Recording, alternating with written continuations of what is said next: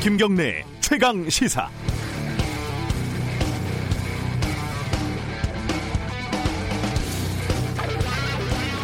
제가 주말에 실제로 마트를 몇 군데 가보니까요. 평소와 다르게 없는 물건이 두 가지가 있더군요. 먼저 특정 브랜드의 짜장라면, 어, 라면 사재기 심리, 그리고 기생충, 인기 이런 게 맞물려서 어, 동이 났다고 합니다. 또 한 가지는 당연히 마스크입니다. 마트에서 마스크 있냐고 물어봤다가 세상 물정 모르는 사람 취급을 받았습니다. 요즘 인터넷 검색에 재미를 붙인 제 딸에게 온라인으로 마스크를 한번 사봐라 이런 미션을 줬더니 역시 불가능했습니다. 모조리 품절이었고요. 언제부터 언제부터 판매한다 이런 예고만 잔뜩 스크랩을 해왔더군요.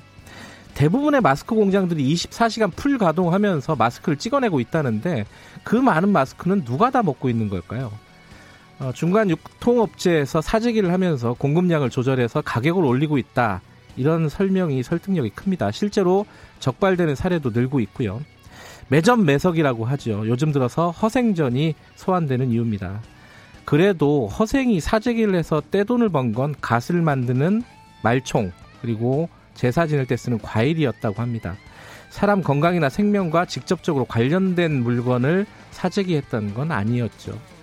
마스크를 매점 매석하면 2년 이하의 징역에 처한다는 조항이 새로 마련됐지만은 이윤을 위해서는 사람 생명도 바칠 수 있는 잔인한 자본의 논리를 쉽게 이길 수는 없을 겁니다. 개인의 합리적인 선택, 쉽게 말해서 이기적인 선택을 전제로 설계된 수요와 공급이라는 단순하고 강력한 시장의 함수 앞에서 공공의 이익이라는 명제는 공자님 말씀에 불과하죠. 정부가 이른바 공적 마스크를 대규모로 공급을 하고 있고 군과 학교에서 3월달 사용분으로 비축해 놨던 분량을 일부 시장에 푼다고 합니다. 이 공적인 가치가 이윤과의 싸움에서 승리를 할 수 있을지, 공공이 시장과 힘겨루기에서 우위를 점할 수 있을지, 우리 사회의 공공 영역의 힘과 수준이 어느 정도일지 걱정도 되고 우려도 많이 되는 상황입니다. 3월 2일 월요일 김경래 최강 시사 시작합니다.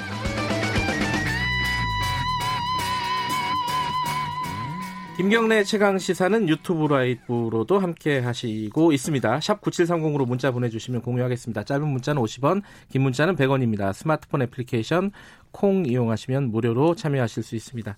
주요 뉴스 브리핑부터 시작하겠습니다. 월요일 고발 뉴스 민동기 기자 나와 있습니다. 안녕하세요. 안녕하십니까. 어, 일주일 동안 제가 자리를 비웠는데 잘 계셨습니까? 네. 요새는 어, 무사하시냐 이렇게 묻는 게 관례라고 하더라고요. 무사합니다. 네. 예. 다행이네요. 그 어, 코로나 19 관련된 소식부터 좀 정리를 해보죠. 그 치료 체계가 중증 환자를 분류해서요. 우선 입원 치료하는 쪽으로 개편이 됩니다. 네. 경증 확진자는 생활치료센터에 입소해서 치료를 받게 되는데요. 그러니까 대응 체계를 피해 최소화 전략으로 전환을 해서 네. 중증 환자는 집중 치료하는 쪽으로 그리고 경증 환자는 전파를 차단하는 쪽으로 초점을 맞추겠다는 겁니다. 네. 실제 지난 20 지난달 27일부터 대구에서 병상이 모자라서 입원을 기다리던 확진자하고요. 검사 결과를 기다리며 자가격리 중이던 환자가 잇따라 숨지는 그런 사건이 있었는데요. 이것 때문에 의료계에서는 중증 환자 중심으로 병상을 배정해야 한다 이렇게 지적을 해왔습니다. 네. 생활치료센터는 시도별로 선정이 되고요. 인근 의료기관에서 의료진을 지원을 받습니다. 생활치료센터나 병원에 들어가기 전까지는 자택에서 병실 또는 시설 배정을 기다리면서 보건소의 관리를 받게 됩니다. 아, 특히 이제 좀 상황이 심각한 대구에서는 오늘부터 지역 내에 있는 교육부 중앙교육연수원이 생활, 이 생활치료센터로 운영이 되는데요. 경북대 병원에서 의료 관리를 담당을 하게 됩니다. 그러니까 봉쇄 정책에서 피해 최소화 전략으로 바꿨다. 그렇습니다. 뭐 이렇게 설명을 많이들 하던데 이게 구체적으로 어떻게 변하는 건지 지금 사실 환자 수가 감당이 안 된다는 거잖아요. 그렇습니다. 구체적으로 말하면은 네. 어, 브리핑 끝나면은 저희들이 이재갑 교수님과 함께 좀 자세히 좀 얘기를 들어보겠습니다. 어, 확진자가 그러면 지금 3,700명이 넘은 거죠? 어제 오후 5시 기준으로요. 네. 확진자가 3,736명입니다. 지난 주말 이틀 동안 1,399명의 확진자가 추가가 됐는데요. 전체 확진자의 87.2%가 대구 경북 지역에서 나왔습니다. 네. 주말 사이 사망자도 6명으로 늘어가지고요. 전체 사망자가 22명입니다. 모두 7, 80대 기저 질환이 있는 사망자입니다. 네. 완치 판정을 받았던 70대 여성이 퇴원 6일 만에 재확진된 그런 사례도 나왔고요. 경북 경산에서는 생후 45일 된 아기가 코로나19 확진 판정을 받기도 했습니다. 산후조리 중인 아기의 엄마가 아기와 함께 검진 검사를 받았는데요. 아, 지난 토요일에 확진 판정을 받았습니다. 네, 지금 대구에 병상이 부족한 상황이어가지고 어, 이 사망자가 늘었다 이렇게 볼 수도 있는 거잖아요. 그렇습니다. 일부는. 네. 그러다 보니까 이제 다른 지자체들이 대구에 병상을 지원하겠다 이렇게 지금 밝히고 있죠. 이용섭 광주시장이 어제 기자회견을 가졌는데요. 어, 대구 지역의 코로나19 경증 확진 환자를 빛거울 전남대 병원과 시립 제2요양병원으로 옮겨서 치료하겠다고 예, 어, 밝혔습니다. 네. 그러니까 두 병원 병상 가운데 절반은 지역 확진 환자를 위해 남겨두고요. 나머지 절반에서 대구 지역 환자를 치료하겠다는 그런 입장이고요. 오고돈 부산시장도 이 경계를 넘어서는 연대와 협력이 중요하다면서 병상을 지원하겠다는 입장을 밝혔습니다. 네. 앞서 박원순 서울시장도 대구 경북 중증 환자들을 서울시립병원에 모실 수 있도록 하겠다라고 얘기를 했고요. 이재명 경기도지사도 중증 환자는 수용을 하겠다고 입장을 밝혔습니다. 아, 대구에 병상도 부족하지만 이 의료진도 굉장히 지금 과로에 예, 사실 그게 좀 심각한 문제입니다. 예, 은하님이 어, 의료진 분들 응원한다 모두 힘내시라는 문자를 보내주셨는데 어, 저희들이 3부에서 대구의 의사분을 한번 좀 연결을 해서 지금 상황을 좀 자세히 들어보도록 하겠습니다. 네. 어, 신천지 관련된 얘기 좀 들어볼까요? 그 신천지 교인들이 지난 수개월 동안에 우한에서 수십 명이 입국을 했다 이렇게 지금 어, 알려지고 있어요. 특히 이제 그 일부가요. 네. 지난 1월에 중국 우한을 방문한 것으로 확인이 됐습니다. 1월이면은 그 신종 코로나 바이러스가 확산될 때잖아요. 그죠? 그렇습니다. 예. 특히 이제 신천지 대구교회 집단 감염 경로가 아직 명확하게 밝혀지지 않은 상황이기 때문에 네. 이 사실이 좀 주목이 되고 있는데요. 일단 중앙방역대책본부는 1월에 우한을 방문한 신도 규모는 공개를 하지 않았습니다. 네. 법무부가 지난 8개월 동안 우한에서 한국으로 입국한 신천지 신도가 42명으로 잠정 집계됐다고 밝혔는데요. 네. 신천지는 이만희 총회장이 코로나19 진단 검사를 또 받았다고 밝혔습니다. 그동안 이만희 총회장이 다른 교인들처럼 자가 격리한 상태로 지내고 있다고 입장을 밝혔는데요. 또 호소문도 냈거든요. 신천지를 범죄 집단화하는 시도를 멈춰달라 또 이렇게 요청을 했습니다. 종교 집단이 종교 단체는 또 일반 단체랑 좀 논리가 다를 수는 있는데 그래도 좀 먼저 어, 협조하는 모습을 그렇습니다. 좀, 어, 적극적으로 보여주는 게 먼저 아닌가 싶기도 해요. 물론 네. 이게 이 말도 맞는 말이죠. 범죄 집단화 할 필요는 없죠. 지금 상황에서. 네. 어, 아까 제가 마스크 얘기 잠깐 했는데 지금 마스크 때문에 난립니다. 그 우체국에서 오늘부터 판매를 한다면서요? 원래 오후 2시부터 판매하기로 했는데요. 네. 시간을 앞당겨서 오전 11시부터 판매가 됩니다. 네. 당일 판매 수량도 입구에 안내문을 붙이기로 했고요. 다만 제주 지역은 오후 5시에 그리고 도서 지역은 도착 여부에 따라 판매를 하기로 했습니다. 네. 오후에 근무하는 시간제 우체국이 있거든요. 이 시간제 우체국은 오후 2시에 판매를 할 예정입니다. 아, 판매 마스크 수량은 1인당 5개로 제한을 했고요. 네. 가격은 개당 1,000원입니다. 전국 하루 판매 물량이 65만 개인데요. 하루 판매 물량과 가격은 제조업체와의 협의에 따라 매일 달라질 수 있습니다. 네. 아, 오늘 마스크 사는 줄이 또 우체국으로 많이 서겠군요. 그렇습니다. 다른 소식도 좀 알아보죠. 그 세월호 참사로 희생된 학생 아버지가 또 숨진 채 발견됐다고요? 어제 그 안산 단원 경찰서에 따르면은 2월 29일 새벽 안산시 단원구의 한 주상복합 아파트 건물에서요. 에, 단원고 학생의 아버지가 숨진 채 쓰러진 채로 발견이 됐습니다. 네. 경찰이 CCTV 영상을 통해 에, 이 아버지가 극단적인 선택을 한 것으로 보고 있는데요. 네. 유서는 아직 발견되지 않았습니다. 지난해 12월 27일에도 역시 승용차 안에서 세월호 참사 단원고 희생자의 아버지가 숨진 채 발견이 됐는데요. 네. 아, 계속해서 좀 안타까운 사건이 좀 발생을 하고 있습니다. 어, 사건은 마무리가 돼도 트라우마는 계속되는 거죠. 그렇습니다. 어, 총선 얘기 좀 잠깐 정리해 볼까요? 더불어민주당이 어제 윤건영 전 청와대 국정기획 상황실장을 서울 구로일 지역구에 전략 공천을 했습니다. 네. 미래통합당이 김용태 후보를 공천한 곳입니다.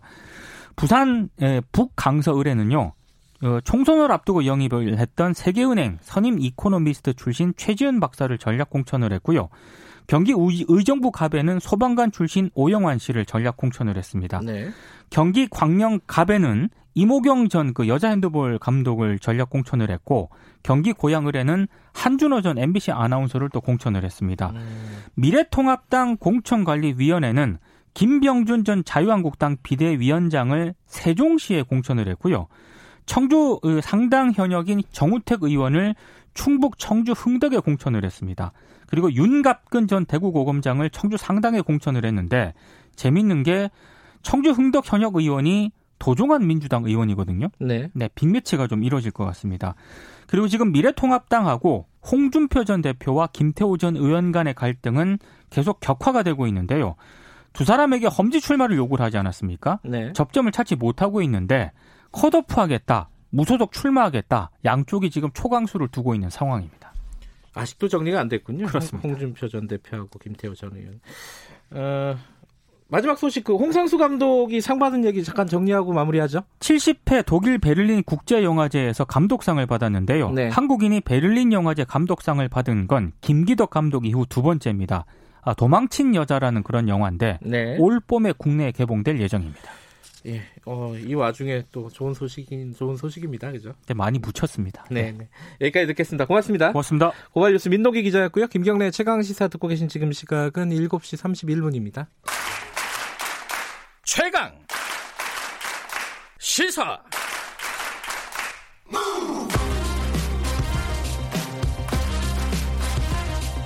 지금 여러분께서는 김경래 기자의 최강 시사를 듣고 계십니다. 네, 코로나19 관련된 소식을 어, 계속 이어가 보겠습니다. 어, 지금 숫자부터 정리를 하면요. 확진 환자가 참 300, 3,700명 넘은 거고요. 어, 이 중에 대구 경북 지역 확진 환자가 3,200명이 넘었습니다. 사망자는 22명이고요. 어, 이 숫자가 어떤 의미를 가지고 있는지가 먼저 좀 궁금하죠. 그리고 지금 어, 정부의 대응 전략이 일부 좀 수정이 된 것 같은데 이건 또 어떤 의미를 가지고 있는지 한림대 강남 성심병원 감염내과 이재갑 교수님 연결해서 얘기 좀 여쭤보겠습니다. 안녕하세요. 네, 안녕하세요. 네. 어, 이 숫자가 주는 공포가 있지 않습니까? 일반인들에게. 네. 예, 지금 네. 3,700명이 넘었습니다. 사망자 22명이고요. 이게 어떤 숫자라고 저희들이 받아들이면 될까요? 일단 뭐 지역사회 감염이 본격적으로 시작됐고 네. 그중에서 대구 지역에서 유행 상황 때문에 대구에서 아주 많은 환자들이 발생을 하고 있고 네. 또한 대구와 연관돼서는 다른 타 지역에서도 좀 발생을 하고 있고요. 네. 대구와 무관하게도 좀 환자분들이 지금 타 지역에서 발생을 좀 하고 있는데 어떻든 현재로서는 대구 지역 중심으로 대구와 경북 지역 중심으로 환자가 발생하고 사망자가 늘어나고 있거든요. 네. 그래서 일단은 지금 사망자 늘어나는 부분에 대해서는 이제 대구 지역에 어느 정도 의료 자원이나 이런 부분이 상당히 부족하다는 걸 이제 반영을 한 부분이고 음. 그런 것 때문에 어제 이제 총리 주재 또한 이제 복지부 장관이 이제 환자 관리 체계를 바꾸겠다 얘기가 나오게 되는 음. 계기가 될 수 있었습니다. 그 그러면 대구 지역만 그러니까 쉽게 말하면 경증 환자 어 그렇게 상, 상태가 심각하지 않은 환자들은 병원에 입원시키지 않겠다는 거잖아요. 이게 어, 그래서 병원에 입원시키지 않겠다는 의미로보다는 예. 경증 환자를 의료진의 도움을 받는 이제 생활치료 시설에 이제 입원해서 예. 거기서 치료를 받게 하겠다 이렇게 받아들이시는 게 맞을 것 같습니다. 예. 그런 어떤 대응 전략이 수정된 것은 전국적으로 다 통용이 되는 건가요? 아니면 대구 경북만 되는 건가요? 어, 그 우선 적용은 대구에서 적용이 되는 거고요. 예. 이제 다른 지역에서도 그런 상황이 생길 수 있으니까 네. 미리 준비를 해둬라. 이제 음. 이런 상황인 거죠. 예.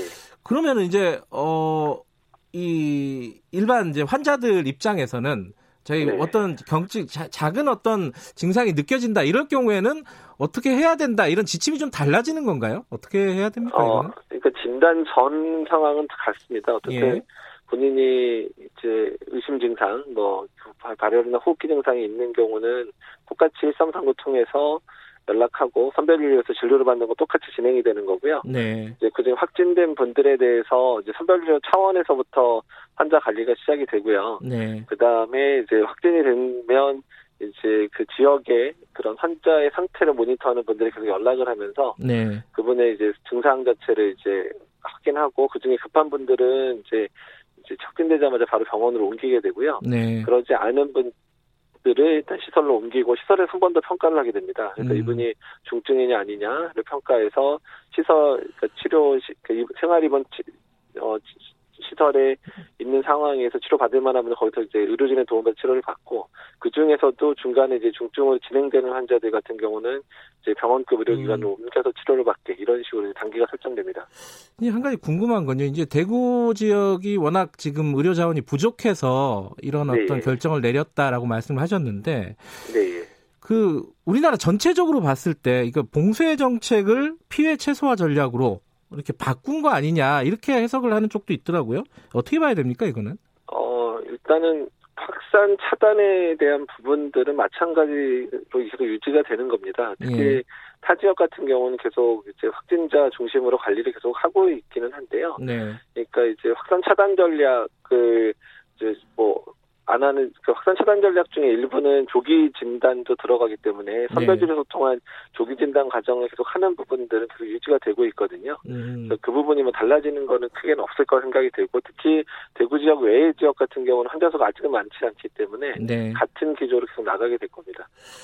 어, 그, 어제 그런 기사가 있었습니다. 그, 오명돈 중앙임상위 위원장께서. 네.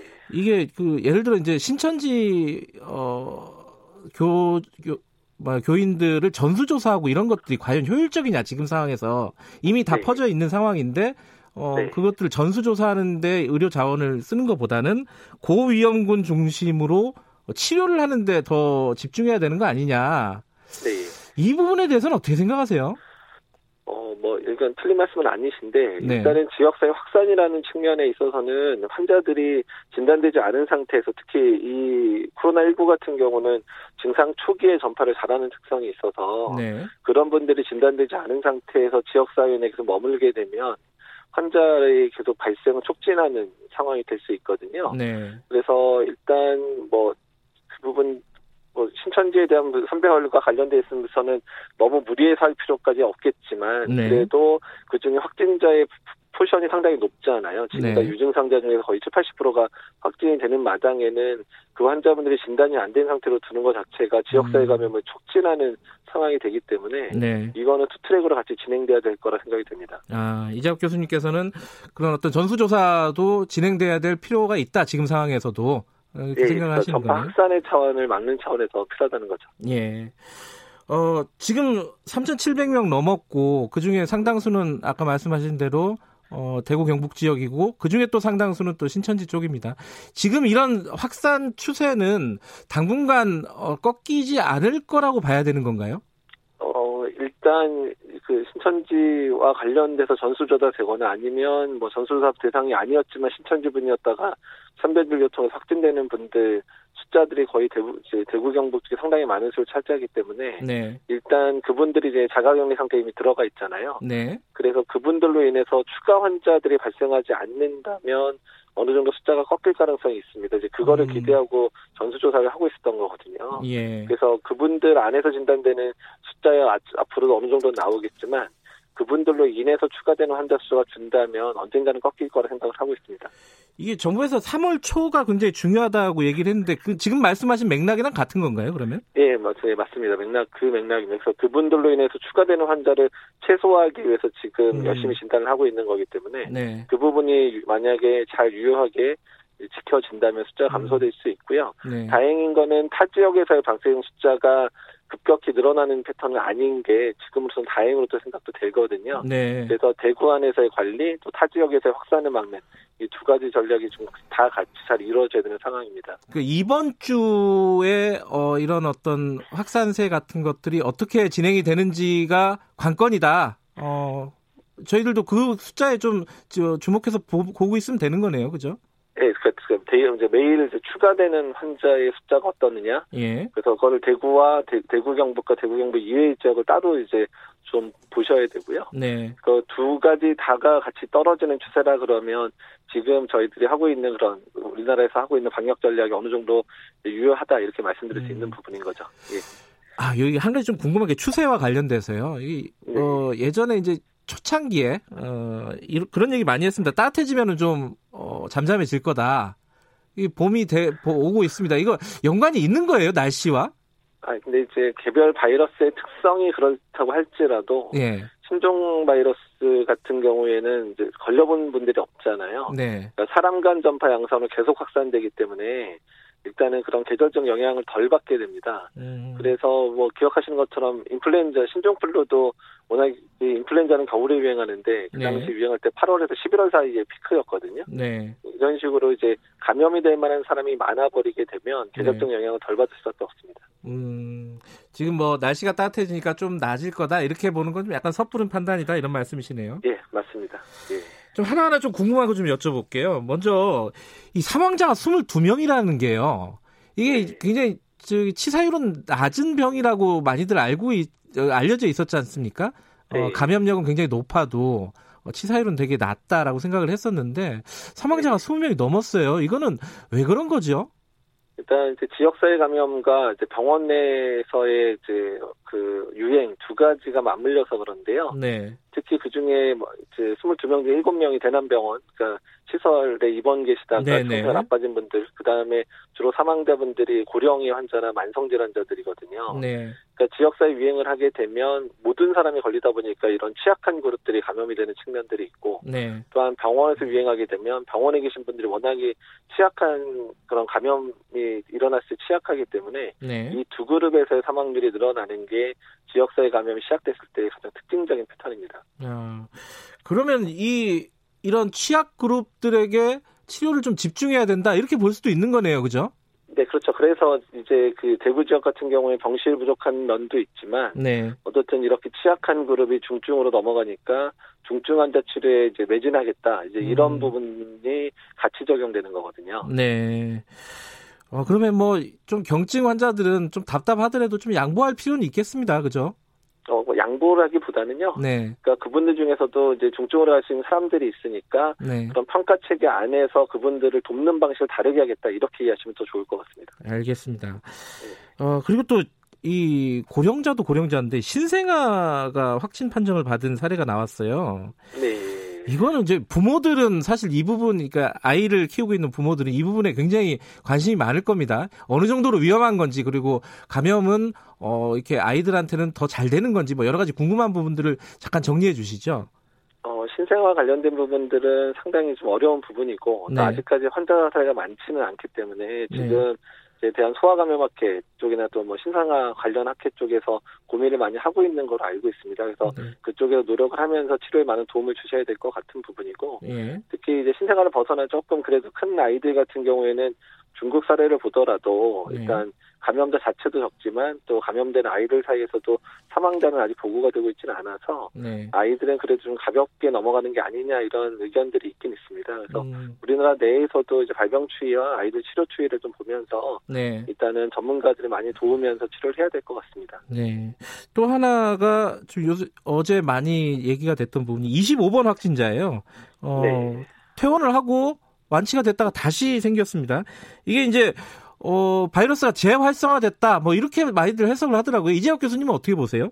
네, 맞습니다. 그렇게 맞는 거로 보고요. 예. 저희가 어제 호흡기 바이러스 감염에 의해서 입원하신 분들이 어, 상태가 좋아서 퇴원했다가 1, 2주내 좀 증상 악화돼서 오시는 분들이 간혹 있습니다. 네. 이제 그렇과 비슷한 상황인데 그 대부분 이제 면역이 떨어지거나 고령 환자에서 좀 일어 잘 일어나거든요. 아. 예, 그래서 이제 그런 면으로 생각이 되고요. 그래서 아마도 퇴원 후에 관리에 대한 부분들도 네. 이번 이제 지침 바뀌면서 같이 적용될 것 같거든요. 그래서 네. 퇴원 후에 어느 저, 어, 일정 기간은 이제 자가격리를 통해서 좀 이렇게 그 환자의 증상을 좀 지켜보자.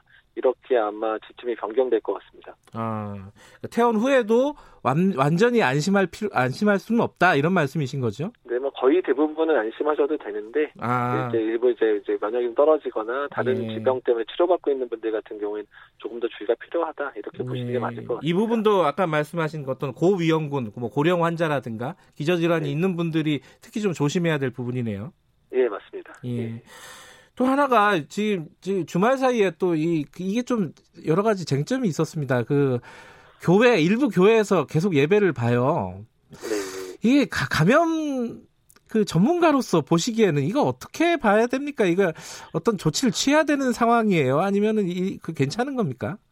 네, 거의 많은 교회들이 일단은 그 방침을 따르고 있기는 하고요. 예. 근데 이제 일부 교회 같은 게 특히 이제 교회들 입장에서 이제 일요일에 예배를 안 못 드린다. 이제 이 부분은 우리나라가 특히 이제 그 주일 성수라는 그런 개념이 엄청 강한 이제 보수교의 네. 특징을 가지고 있기 때문에 상당히 어려운 결정을 내린 거거든요. 대부분의 교회들이. 네. 그래서 이런 분위기들이 이제 교단 차원에서 얘기가 나오고 권장을 하고 있기 때문에 점차 이제 그런 부분 특히 유행이 심한 기간에 대한 이제 공예배 에 대한 부분들을 이제 온라인 예배로 바꾸고 이런 부분은 점차 더 확산될 거라고 기대를 하고 있습니다. 예. 아, 마지막으로요. 이게 좀 하나 좀 어려운 얘기 좀 여쭤보겠습니다. 그 경북대 이덕, 이덕희 교수님이 쓴 글에 이렇게 얘기를 했더라고요. 이 확진자들을 다 찾아내가지고 관리하는 방식은 좀 소모적인 거 아니냐. 치료 중심으로 좀 전환해야 되는 거 아니냐. 전반적, 그 전체적으로요. 이 부분은 어떻게 보세요? 감염내과 전문의로서? 뭐 그 틀린 말은 아닙니다. 틀린 말은 아닌데 예. 근데 앞으로의 그 확산세를 꺾이기 위해서 만약에 더 너무 폭발적으로 증가한다면 그 방법밖에 없는데 네.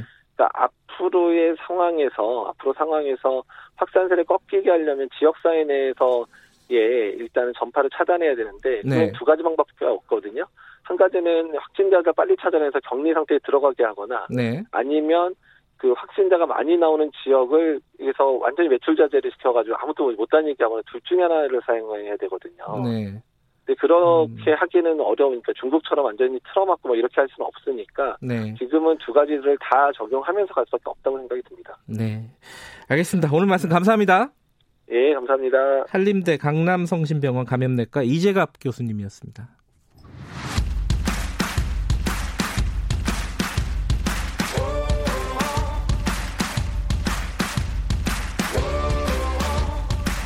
여러분의 아침을 책임집니다. 오늘 하루 이슈의 중심 김경래 최강 시사. 네, 최강 스포츠 어, 박주미 기자 나와 있습니다. 안녕하세요. 네, 안녕하세요.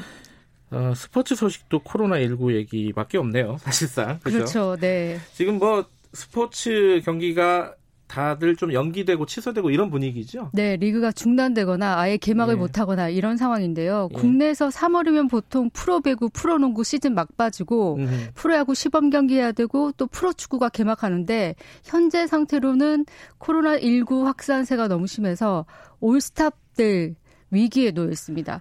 일단 프로야구는 14일부터 시작될 시범 경기 전 경기 취소 결정이 아, 내려졌어요. 결정이 내려졌어요. 네, 음. 지난주에 이게 프로야구 출범 이후 처음 있는 일이고요. 네. 프로축구도 개막일을 늦추고 리그를 잠정 중단. 그러니까 아예 리그 개막을 못 하고 있는 상황도 아, 처음입니다. 예. 남자 프로농구도 어제부터 리그를 중단했거든요. 왜냐하면 네.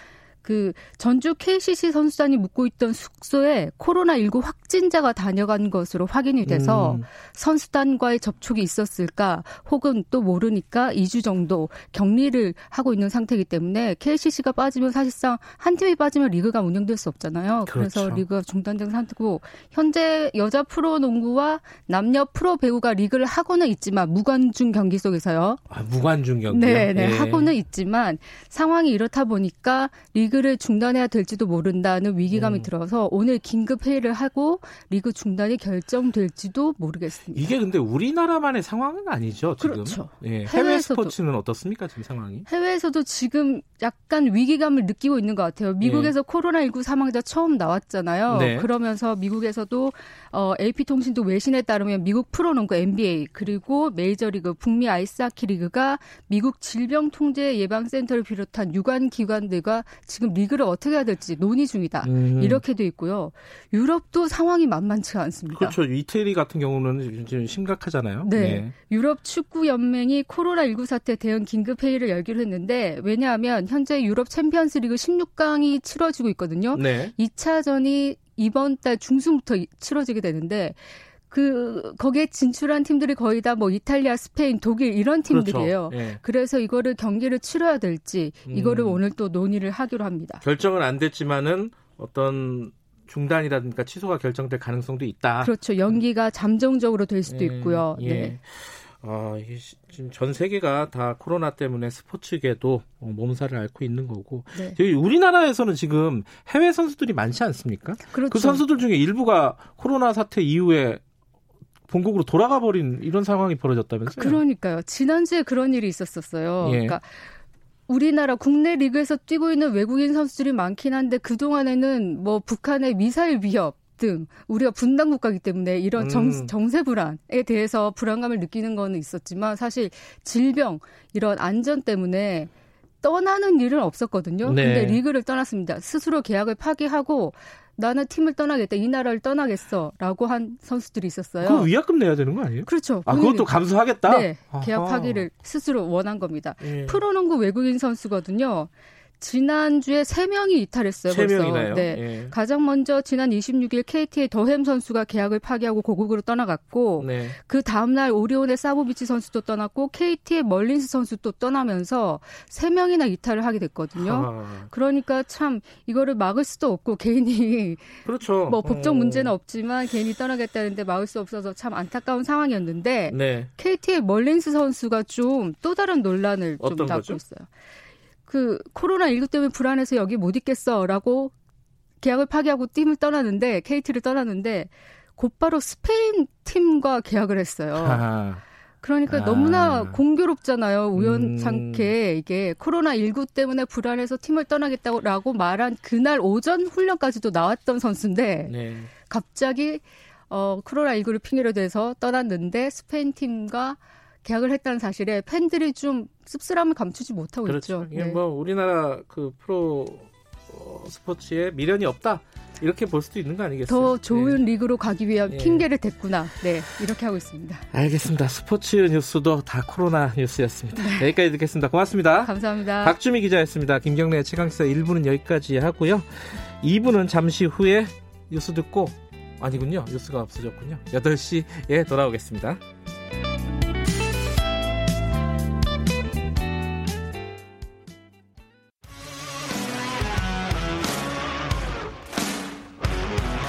탐사보도 전문 기자 김경래 최강 시사.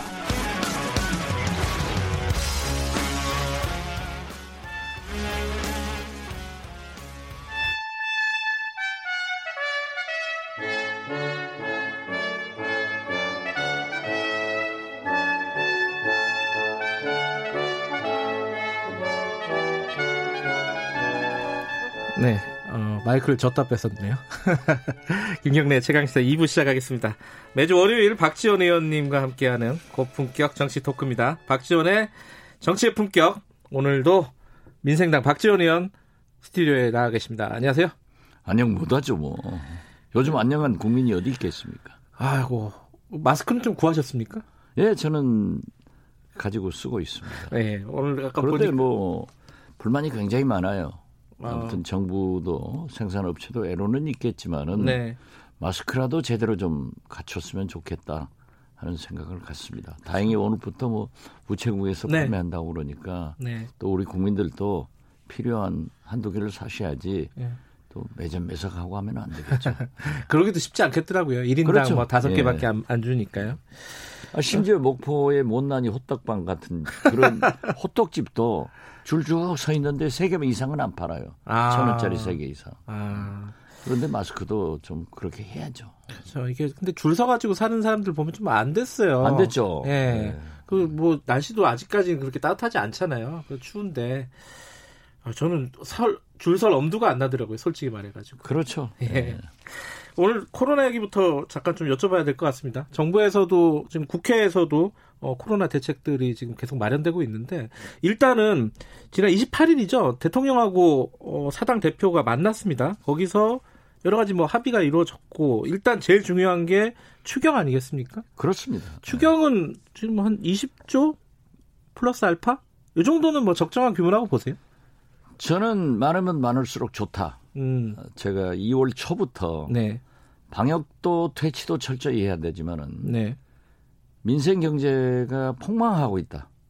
그렇기 때문에 정부에서 빨리 추경을 해라라고 주창을 했지만은 이제야 네.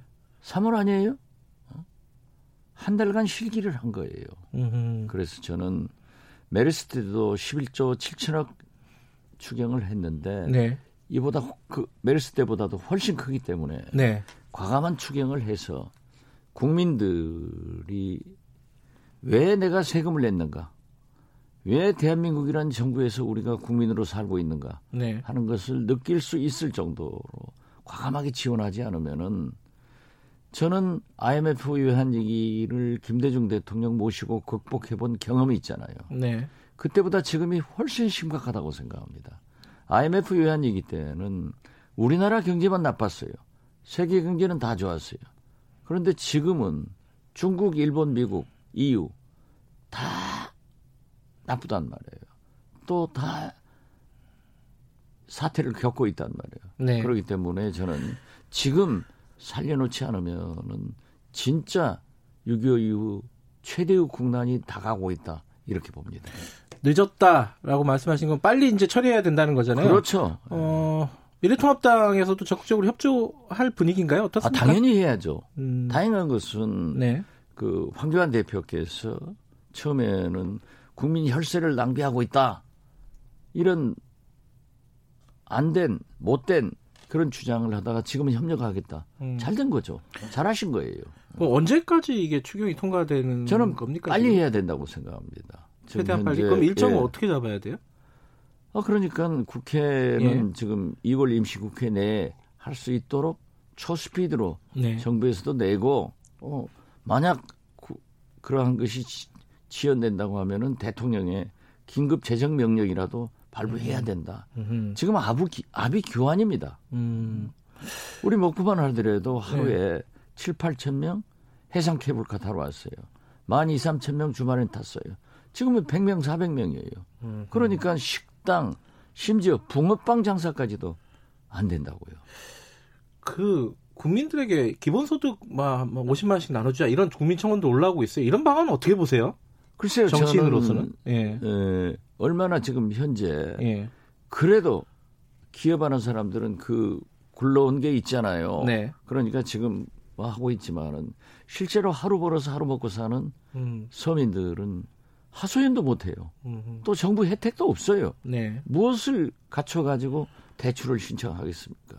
그러니까 지금 중소 중기부에서도 많이 풀었고 네. 심지어 해수부에서 어선 선주들한테도 조합을 통해서 냈는데 비조합은 4명이 대출 못 받았다.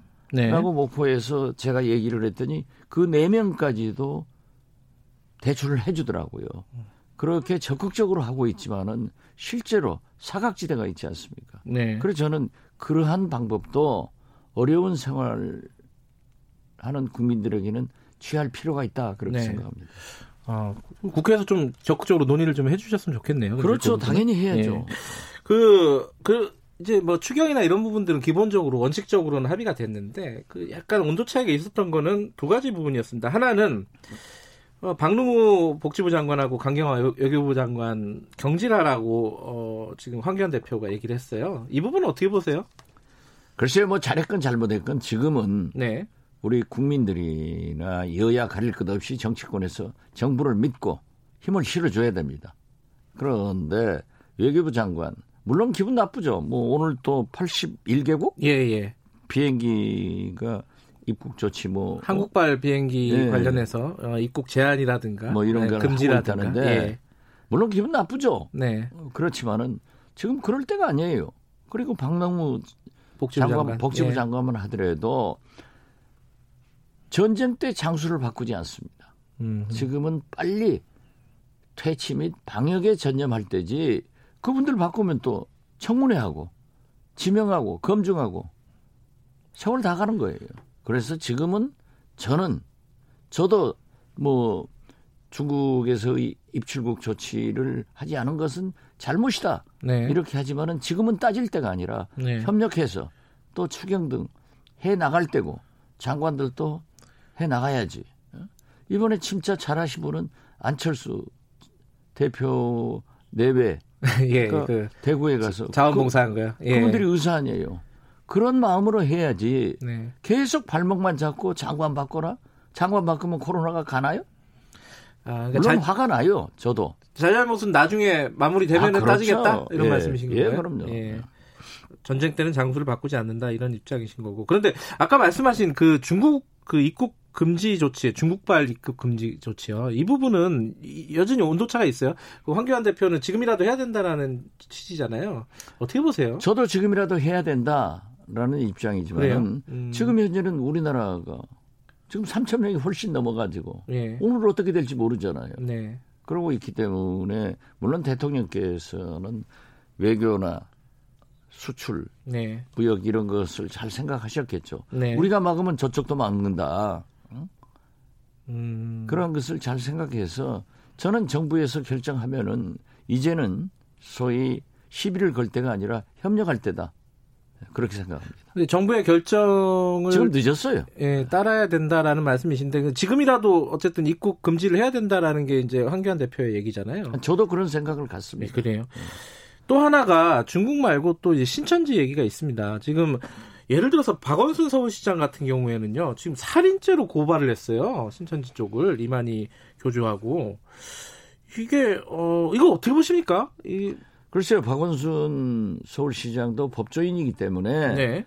그러한 항목을 찾아서 고발을 할 수 있죠. 네. 그렇지만은 지금 그러한 의혹이 증폭되고 협력을 하지 않는다고 하면은 검찰에서 또 경찰에서 좀 나서서 해줄 필요가 있다 저는 그렇게 봅니다. 강제 수사가 필요하다고 보십니까? 강제 수사가 해야죠. 음, 이 종교 단체라서 사실은 좀 껄끄러운 부분이 있잖아요. 종교의 자유 종교의 자유도 예. 있지만은 예. 종교는 국가에서 보호해야 되지만은 네.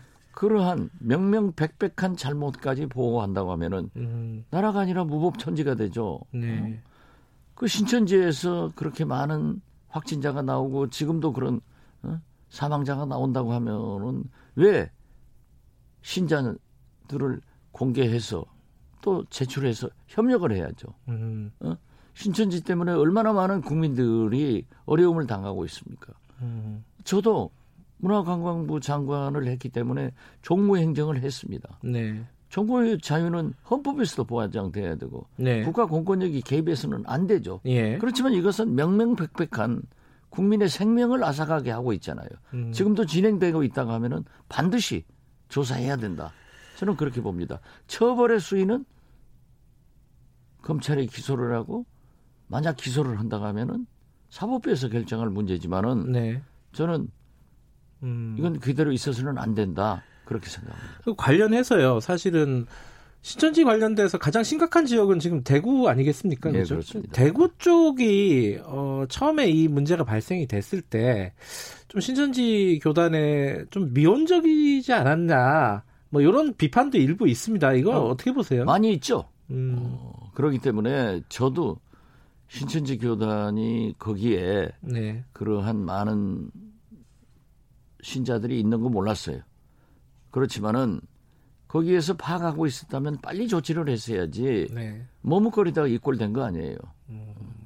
그러나 지금 대구 시장을 탓할 때도 아니고 네. 지금은 무조건 협력해서 우리 국민들이 방역에 나서고 또 의료진들은 확진자 치료를 해야지 지금 뭐 치료 못하고 집에서 기다리다가 돌아가시는 분들 이게 말이 안 되잖아요. 네. 뭐 대구 시장을 탓하거나 뭐 대통령을 탓하거나 아, 뭐 지금 그럴 때가 그럴 때가 아니다. 네. 예. 대치해놓고 예. 그 결과를 보고 잘잘못이 있으면은 정부에서는 책임을 지는 것이 네. 원칙이고 또 재발을 하지 않기 위해서 우리가 철저한 매뉴얼을 만들어 가지고 대비하는 것이 목적이지. 네. 지금 아 대구시장 지금 욕한다고 해서 저 코로나가 없어집니까? 음흠. 박능우 장관, 보건복지부 장관 간다고 해서 없어집니까? 네. 외교부 장관 어? 바꾼다고 해서 입국 제한 조치가 풀립니까? 음흠. 이건 지금 그럴 때가 아니에요. 진짜 비상시국이에요. 네. 알겠습니다. 요, 어, 코로나 얘기는 여기까지 하고 정치권 얘기 좀 여쭤볼게요. 지금 어 떠들썩하게 지금 사실 코로나 19 때문에 정치권 뉴스들이 많이 묻히긴 했는데 완전히 묻혔죠. 예, 그 와중에서도 어 이게 좀 떠들썩했던 뉴스가 이 민주당의 5인 회동 뭐 이인영, 홍영표, 윤호중, 전해철, 김종민. 야, 이 뭐 쟁쟁하신 분들입니다. 이분들이 모여 가지고 비례민주당 어, 관련된 논의를 했다라는 거였어요. 이 보도 보시고 어떤 생각이 드셨습니까? 저도 거기에서 4 플러스 1로 우리 민생당도 네. 그렇게 도와줬는데 엑스물 하고 해서 저도 뭐 엑스물 예, 예, 예. 다른 아. 음? 방송과 인터뷰를 통해서 네. 당신들이 지금 음? 이 중체된 비상 시대에 네. 민생당이나 정의당 아니면은 추경을 통과시킬 수 있느냐, 무얼 되느냐. 음. 그렇게 왜 바보짓을 하느냐 라고 인터뷰를 해서 기사가 났더니 네. 그 다섯 분 중에 한 분이 전화가 왔더라고요. 아 그래요? 네, 전화가 음. 와서 그러한 것이 아니다 음. 하고 어, 진솔하게 설명을 해서 뭐 그러면 좋다. 음. 그런데 지금 진전이 거기서 말 나온 대로 가잖아요. 음. 그러니까 지금 그 아까 말씀하신 뭐 엑스물 뭐 네. 그런 어떤 발언들은 정의당이나 민생당과는 뭐 선거 연대는 하지 하기가 힘들다라는 취지라고 많이 보도가 됐잖아요. 그럼 예, 어떻게 예, 그렇죠. 하겠다는 거예요, 그쪽은? 어 그러니까 뭐뭐 뭐 야당들 네. 합쳐가지고 비례 정당을 만들자 네. 하는데 그것도 늦었어요. 늦었다고 보세요? 아 늦었죠. 할 수는 있잖아요, 시기적으로. 할 수는 있겠죠. 네. 그렇지만은 명분이 없잖아요. 음. 집권 여당이 네. 미래 한국당 창당에 대해서 저는 초창기에 빨리 해라. 응? 미래 민주당 빨리 만들어라. 위성 정당 만들어라. 그렇죠. 예, 처음에는 그랬는데. 처음에 그랬어요. 예. 그래 가지고 예. 국민을 설득해라. 네. 왜냐하면은 지금 현재도 민주당이 과반수 훨씬 못 되는 130여석 가지고 네. 문재인 대통령 2년 반간 얼마나 한국당에 끌려다녔느냐. 네. 만약 총선 후에도 이러한 결과가 나온다고 하면은 문재인 대통령의 임기 2년은 아무것도 못한다. 네. 그러니까 정당은 왜 있는가? 선거를 하기 위해서. 선거는 네. 왜 하나? 이기기 위해서 한다. 네. 뭐 저는 연동형 비례대표에서 미래 한국당이 창당되니까 죽 서서 뭐 준다라고 네. 얘기를 했는데 빨리 해라. 이해는 이 눈에는 눈이다. 그때 그렇게 공자 말씀하셨잖아요. 아 우리는 안 한다. 네. 지역구에서 승부를 보겠다. 그러한 꼼수는 안 쓴다. 네. 아 이제 와서 그렇게 비난해놓고 이제 생긴다 하면은 그게 말이 아니죠. 더욱이 저는 그건 이해해요. 한국당에 지기 처면은 우리 진보 세력이 어려워진다. 네. 그러니까 진보 세력의 승리를 위해서 우리가 무슨 뭐 개혁 무슨 연합 정당? 네, 선거 연합 정당 뭐 예, 뭐 이런 얘기들 나오고 이런 걸 있죠. 한다 네. 하는 것에 대해서는 이런 이해는 하지만은 네. 당당하게 해야 돼요. 당당하게. 그러니까 그리고 예, 예, 예. 정의당 심상정 대표가 완전히 지금 뭐 어? 얼마나 화가 나겠어요. 그런데 다행히 뭐 개혁 뭐 그 비례 그 연그 그 당에서는 우리 민생당에는 공문 보냈다고 했는데 네. 제가 알아보니까 안 왔더라고요. 모르겠어요, 도대체. 이분들이 무엇을 하고 있는지. 네. 그러면 안 되죠. 집권 여당은 투명하게 해야 됩니다. 당당하게 해야 됩니다. 아니, 그러니까, 지금이라도 예. 우리가 이러한 결과를 초래할 걸 몰랐다. 네. 그리고 미래 한국당이 창당돼 가지고 네. 만약 제1당을 또는 미래 한국당에게 과반수를 뺏긴다고 하면은 보수 세력에 뺏긴다고 하면은 우리는 개혁을 할 수 없으니까 어쩔 수 없이 우리도 만든다 하고 떳떳하게 선언하고 하라 이거죠. 음. 그런데 그것도 아니고 뭐 엑스물이라고 하고 또 아니라 하고. 지, 지금은 어쨌든 위성 정당을 안 만든다는 게 아직까지도 공식적인 그렇죠. 입장이에요. 네. 그러면은 지금 말씀하시는 거는 그 다른 어떤 뭐 예컨대 뭐 선거연합 정당이니 지금 얘기 나오는 게 정봉주 의원이 지금 만든다고 하는 열린민주당이 이런 쪽과 나중에 이렇게 연대하고 이런 거 하지 말고 노골적으로 밝히고 해라 아, 차라리 그렇죠. 이렇게 말씀하시는 네. 건가요? 미래민주당하고 우리가 한다든지 예. 또는 선거연합 정당을 예. 만든다든지 국민들에게 딱 얘기를 하고 떳떳하게 음. 집권 여당이 해야지 안 한다고 하면서 추진하고 어? 관계 없다고 하고 엑스물이라고 이래가지고 그 말에 상처를 많이 받으신 것 같아요. 아니 그 말이 안 되잖아요. 지금도 민주당은요. 예. 우리 민생당이나 정의당이 도와주지 않으면은 국회에서 한 발자국도 못 나갑니다. 근데 예, 예를 들어서 이제 선거연합정당이 됐든 아니면 뭐 사, 새로운 당을 만들든 간에 이런 어떤 비례정당 비례 의석을 위, 위한 정당을 만들면은 민생당 입장에서는 굉장히 선거가 복잡해지는 거 아닙니까? 아, 복잡해지죠. 예. 그렇지만은 네. 선거연합정당에 예를 들면 민주당, 네. 민생당, 네. 의석수라면 정의당, 예. 뭐 녹색당도 포함된다고 하던데요. 네. 포함돼서 그러면은 비례대표를 이제 또 뭐 나눌 거 아니에요. 그렇죠. 그 자체가 담합 아니냐고요. 음. 그리고 정의당 같은 곳에서는 우리가 당 지지도로 비례대표를 많이 가져갈 수 있다라고 네. 생각했는데 그래서 선거법 4 플러스 1에서 노골적으로 했는데 이제 와서 그런다 하면 뒤통수 맞으니까 가만히 있겠어요? 그러나 또 우리 당에는 왜 안 보냈는지 그것도 모르겠어요. 알겠습니다. 그럼 어, 시간이 많지 않지만 한 가지만 더 여쭤보고 마무리할게요. 그 안철수 국민의당 대표 같은 경우 지역구 안 낸다 그랬어요. 비례 의석만 지금 승부를 보겠다 이렇게 이런 얘기인데 어떻게 보십니까 이 전략은? 이번에 안철수 대표 부부가 대구에서 의사로서 네. 봉사한 것을 너무 잘했는데 네. 그 잘한 그 다음 날 제가 비난할 수는 없지만은 보수로 뚜벅뚜벅 가기 때문에 네. 지역에서는 자기 측근들 다 통합당으로 보내잖아요. 예, 미래통합당이요. 예. 예. 그 미래통합당으로요. 예. 그런데 그분들이 안철수 대표하고 얘기하지 않았을까? 저는 했으리라고 봅니다. 음... 그렇기 때문에 계획된 순서대로 보수로 자기 대통령 후보 길로 뚜벅뚜벅 가고 있고 참으로 잘한 것은 대구에서 부부가 봉사한 거다. 아, 아 근데 어쨌든 이렇게 지역군 안 내고 어 그 국민의당 그 지, 비례 정당으로만 가면은 어떤 이번 총선에서 어떤 어떤 효과를 가질까 이게 궁금한 거 아니겠습니까? 저는 그렇게 효과가 없을 겁니다. 왜냐하면은 어... 미래통합당에서 자기들 위성정당이 있잖아요. 네. 미래한국당. 네. 그렇기 때문에 거기에서 과연 국민의당에 표를 줄 것인가? 안철수 대표가 좀 계산 잘못하는 것 아닌가? 음흠. 그렇지만 그렇게 정했으면은 그대로 가야죠. 뭐. 혹시 합쳐질 가능성은 없다고 보십니까? 미래통합당 없을 거예요. 없을 거라고 예. 보세요. 알겠습니다. 이제 총선 후 네. 대통령 후보가 되는 길이 있다면 합쳐질 겁니다. 네, 알겠습니다. 고맙습니다. 네, 감사합니다. 정치의 품격 박지원 의원이었습니다. 공정하고 깊이 있게 오늘 하루 이슈의 중심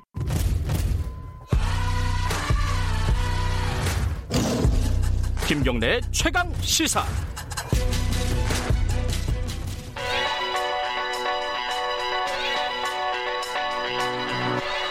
최강 시사 최한수의 눈. 네, 최한수의 눈 경북대 경제통상학부 최한수 교수님 연결합니다. 안녕하세요. 예, 안녕하세요. 지금 박지원 의원과도 잠깐 얘기했었는데 이, 이 코로나 사태가 우리 경제에 미치는 영향 이게 예전에 사스 때도 그렇고 뭐 신종플루 때도 있고 그랬는데 비교하면 어떻습니까? 이게 아, 네, 훨씬 클 것 같아요. 두 가지 이유인데 첫 번째는 이제 우리가 중국이 우리의 최대 교역 파트너인데 네. 에, 중국 쪽 경제가 일단 안 좋아지고요. 예. 두 번째는 이제 이게 글로벌로 퍼져가니까 전 세계적으로 퍼져가니까 지금 미국, 유럽 쪽 증시들이 폭락하고 있거든요. 네. 한 10% 정도 폭락했어요 주가가. 예. 그래서 그거에 대한 경기도나 그리고 우리 내수 산업의 어, 타격 그래서 좀 더 클 것 같아요. 음, 더 크다. 사스 때나 어, 신종 플루 때보다 더 크다. 그러면 네, 국민 예, 예. 예, 예, 말씀하세요. 아니요, 일단 국민들 반응도 다르잖아요. 네. 사람들이 사람 만나지 않고 네. 이, 제가 어, 과거에는 이런 경험이 없었거든요. 음. 메르스 때 좀 비슷하지 않았나요? 메르스 때보다 더 심한 것 같으세요? 어, 제 느낌이 좀 더 심한 것 같아요. 제가 음. 그때는 예. 한국에 없 사람이 이렇게 안 만나고 뭐 자가격 일종의 자발적 자가격리하고 그러진 않았거든요. 예. 네. 자, 그러면 이제 대책이 중요한 거 아니겠습니까? 정부에서 대책을 내놨어요, 이미. 예. 네, 뭐 여러 가지 세제 혜택, 뭐 금융 지원, 뭐 여러 가지 내놨는데 좀 예. 평가를 좀 해주시죠. 예, 일단 액수로 보면 7조 정도 돼요. 네. 재정이 한 2.8조, 세제가 한 1.7조, 금융이 2.5조고요. 네. 비교적 빠르게 대응했다는 건 좋은 점수를 주고 싶어요. 예. 그리고 어, 방역 현장의 직접 지원이라든가 피해가 집중된 산업에 대한 지원 네. 어, 이런 건 뭐 괜찮은 괜찮은데요. 네. 이제 문제는 제가 보기에는 제일 중요한 건이 사태로부터 직접 타격을 받은 자영업자나 특정 업종에 대한 소득 보전 문제가 있거든요. 특히 자영업자에 대한 소득 보전. 네. 이 부분이 굉장히 제가 보면 지원 정도가 미흡해요. 제가 정부 자료를 쭉 봤는데 네. 어, 과연 이걸 가지고 어, 자영업자들이 어, 이 경기 충격으로부터 회복할 수 있을까 좀 음. 예, 의문이 듭니다. 그러니까 지금 핵심은 그러면 자영업자에 대한 지원으로 보시는 건가요, 교수님께서는? 그러니까 보통 이제 세 가지 정도를 해요. 네. 그러니까 방역 현장에 대한 직접 지원을 해줘야 되고요. 네. 피해 집중 산업, 그다음에 자영업자에 대한 소득 보전, 경기 부진으로부터 어, 완충 역할을 해주는 건데 네. 세 번째 건 추경으로도 할 수 있고요. 네. 그렇죠? 그리고 첫 번째 방역 현장에 대한 직접 지원은 지금 잘하고 저는 뭐 어느 정도 잘하고 있다고 봐요. 네. 근데 이제 두 번째 그러니까 산업이나 자영업자 계층에 대한 소득 보전인데 네. 이 부분이 어, 딱히 뭐 눈에 띄는 게 보이지 않습니다. 예를 들어 그거 있었잖아요. 그 건물주가 네. 임대료를 네. 낮추면은 그 건물주한테 이제 지원을 해주겠다. 예, 이게 이제 논란이 많이 되는데요. 예. 뭐제 생각은 이렇습니다. 사실 정부의 의도는 이걸 거예요. 지금 뭐냐면 핵심은 자영업자 그러니까 건물주가 100만 원을 깎아주면 네. 사실상 그 혜택을 보는 건 200만 원이에요. 왜냐하면 200만 원 깎아주는 거에 100만 원을 세제 지원을 해주는 거니까요. 네. 그러니까 정부의 목적은 아, 좀 더 적은 돈을 가지고, 그러니까 정부가 재정 지원을 100만 원을 하는데, 네. 직접 지원해주면 100만 원만 이제 임대료 아. 지원이 되는 거잖아요. 예. 근데 이거는 건물주가 200만 원을 깎아주면 그 중에 100만 원을 보전해 주는 거니까 네. 일종의 파급 효과는 더 크죠. 음흠. 근데 이제 근데 사람들이 이제 불만은 뭐냐면 아 일단 이게 그러니까 건물주가 이렇게 해야 혜택이 나는, 나가는 거잖아요. 그렇죠. 그렇죠. 음. 이게 핵심이에요. 그러니까 사실 정부가 이제 이거에 대해서 돈을 얼마 쓰겠다고 했냐면 각종 세제 지원이 1.7조예요. 네. 근데 어, 제가 보기에 여기에는 지금 정부가 예산을 얼마 쓰겠다는 말을 명시로 안 했거든요. 네. 왜냐하면 정부도 얼마 될지 모르니까. 네, 네. 근데 제가 보기에는 이 방법의 문제보다는 네. 지금은 좀 더 돈을 더 많이 써야 돼요. 이 부분에 음... 있어서. 네. 근데 지금 이제 세계적으로 보면 홍콩 같은 데서요. 네네. 어, 영주권자들에게 1만 홍콩 달러, 우리 돈으로 하면 150만 원 좀 넘는다 그러는데 이걸 다 예. 지급한다는 거예요. 예, 예. 그리고 우리나라에서는 이제 유명하신 분이죠. 소카 이재용 대표가 어, 청와대 청원을 올렸습니다. 어, 네. 피해 국민에게 기본소득 50만 원씩 지급하다, 지급해달라. 네. 이런 방식은 어떠, 어떻게 보세요? 경제학자로 보시기에는? 아, 일단 장단점이 있어요. 일단 네. 장점은 이게 직관으로 매우 간단하죠. 그리고 네. 되면 상당히 파장도 클 겁니다. 네. 그리고 정부 정책 중에 현물 지원 정책 중에 효과가 사실 없는 게 제법 있어요. 예. 그러니까 그거에 비해서 효과가 있어요. 그러니까 직접적으로 생각해 볼 수 있는데 사실 단점도 있어요. 첫 번째는 돈을 존재 개인이 안 쓰고 저축하면 어떡할 겁니까? 그리고 아. 해외에 쓰면 어떡할 거고. 예. 그다음에 홍콩 아까 사례가 나왔는데 네. 어, 예, 근데 블룸버그에서 어떤 칼럼이 나왔냐면 이렇게 줘봤자 나중에 다 임대료로 뺏긴다는 거예요. 아. 그러니까 왜냐하면 건물주들이 임대료 올려버리면 음. 정확히 그 150만 원 임, 건물주한테 가는 거잖아요. 음. 그러니까 제가 보기에 이제 핵심은 뭐냐면 지금 정부가 내놓는 각종 지원 정책이 예. 일단 너무 많은데 효과가 의문되는 게 있어요. 음. 그래서 제가 보기에는 일단은 첫 번째는 자영업자 그러니까 이 충격으로부터 피해를 받은 사람들의 소득 보전을 어느 정도는 해줘야 돼요. 네. 완벽하게 할 수 없겠지만, 음. 그러니까 그런 면에서는 제일 돈을 주는 게 좋죠. 예. 근데 이렇게 모든 사람한테 주는 거는 쉽게 말하면 저같이 교수한테 월급 받고 있는 사람한테 주는 거잖아요. 음. 그러니까 그건 사실 제가 보기엔 일종의 나, 지금 상황에서는 낭비예요. 왜냐하면 재정이 제한돼 있기 때문에. 예. 물론 이제 이 제가 돈을 써가지고 이게 경기 그러니까 소비가 진작돼서 내수가 살아나는 거는 바람직하지만 네. 그러니까 경기 부양용 현금 이전과 네. 그다음에 소득 보전용 현금 이전은 구별을 해야 되거든요. 네. 그래서 저의 이제 주장은 뭐냐면 소득 보전을 위해서 현금을 주는 건 좋다. 네. 그리고 현금에 가까운 현물 지원을 해주는 게 바람직하다. 음. 하지만 지금으로서는 타겟 그러니까 특정 계층한테 먼저 집중 지원하는 게 맞다. 음. 예, 이게 제 생각입니다. 그러면 이제 소득 보전이라는 게 그 현금으로 지급을 하는 게 가장 효과적이라고 말씀하셨는데, 예, 예. 그 이 월급쟁이들, 그러니까 쉽게 말하면 예. 월급쟁이들은 요번엔 좀 빼고 그 자영업자들에게 아, 그러니까 좀 집중하자. 우선순위에서 좀 밀리는 거죠. 예. 예. 예. 근데 음. 이제 반대로 생각했어요. 미국 같은 경우에요. 금융위기가 왔을 때 예. 2007년 8년에 예. 어 1인당 1000달러씩 줬어요. 세금 낸 사람한테. 어, 그럼 우리 돈으로 한 100만 원? 그러니까 당시 그게 미국 음. GDP의 0.2%를 줬어요. 아하. 그러니까 상당히 많이 줬죠. 예.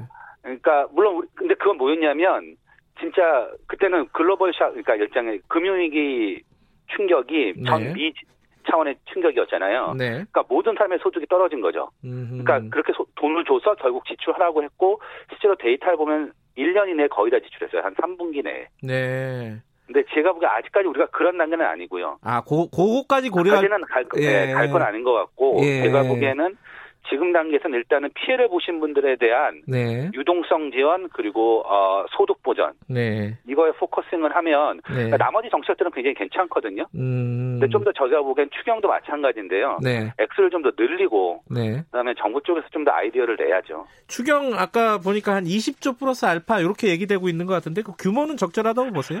아 이제 핵심은 이건데요. 네. 작년에 우리가 GDP가 한 1,800조였어요. 네. 근데 이제 올해 경제 성장률이 0.2% 하락한다 그랬고 포인트 하락한다 그랬거든요. 예. 어, 따라서 이제 재정 성수를 고려하면 제가 보기에는 한 18조 정도는 돼야 될 것 같아요. 아, 18조는 넘어야지 효과가 있을 것 같다. 그러면 이제 딱 그 GDP 음. 하락분은 왜냐면 재정 성수가 한 0.2쯤 되거든요. 네. 그러니까 GDP 하락분을 보존할 수 있는 크기는 제가 보기에 한 18조쯤 되는 거 같아요. 알겠습니다. 재정 성수 이렇게 어려운 거는 다음에 좀 여쭤보겠습니다. 네. 고맙습니다. 최한수 교수였습니다. 김경래 최강사 2분 여기까지고 잠시 후 3부에서 뵐게요.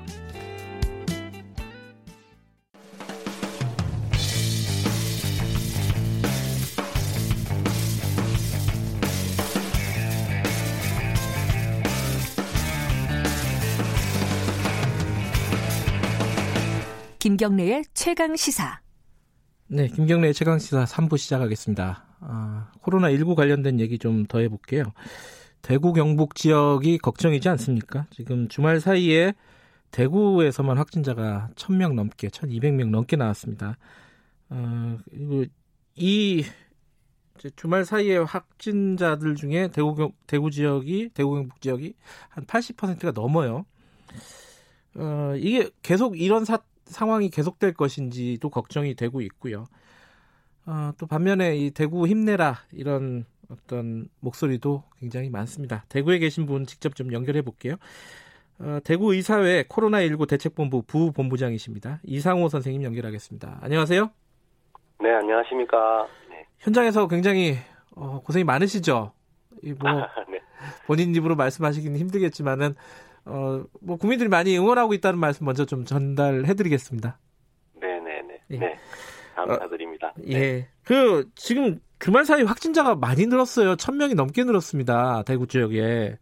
네, 네, 네. 이거 현지에서는 어, 요 정도 수치를 예상을 하신 부분입니까? 아니면 의외입니까? 그 부분부터 좀 여쭤볼게요. 음, 초창기에는 이렇게 많이 폭발적으로 늘 거라고는 생각을 못 했는데요. 네. 이제 신천지 유증상자 전수조사를 하면서 거의 85% 가까운 그런 확진자가 나오고, 네. 그래서 지금은 이제 신천지 관련 무증상자를 초반에 샘플링을 해봤을 때, 네. 무증상자이면서도 거의 한 70% 정도까지 확진자가 나왔습니다. 그래서 이 신천지 교인들에 대한 전수조사를 진행할 동안에는 네. 지속적으로 확진자가 계속 많이 늘 것으로 봅니다. 그리고 아하. 이제 지금은 그 진단 선별 검사소에서 진단 능력 자체가 늘어나가지고 검사 숫자가 훨씬 많아졌거든요. 네. 아주 코로나 발생 초기에는 선별 진료소에서 한 200분 정도를 검사했다면 네. 지금은 15개의 선별 진료소를 통해서 하루에 한 2,000명 가까이 음. 검사를 하기 때문에 네. 검사가 많아지는 만큼 신천지 교인들에 대한 확진자도 늘어나기 때문에 네. 이 신천지 교인들에 대한 전수조사가 끝날 때까지는 계속 네. 확산세가 아마 늘지 않을까 생각합니다. 아, 그러니까 이게 이 확진자 수가 이렇게 폭증을 하는 게 걱정되는 부분이긴 하지만은 검사가 늘어서 또 확진되는 사람이 많이 늘어나고 있다. 요 부분은 그래도 좀 위안이 되는 부분이에요. 지금 말씀하신 설명을 들어보면은. 네네. 예.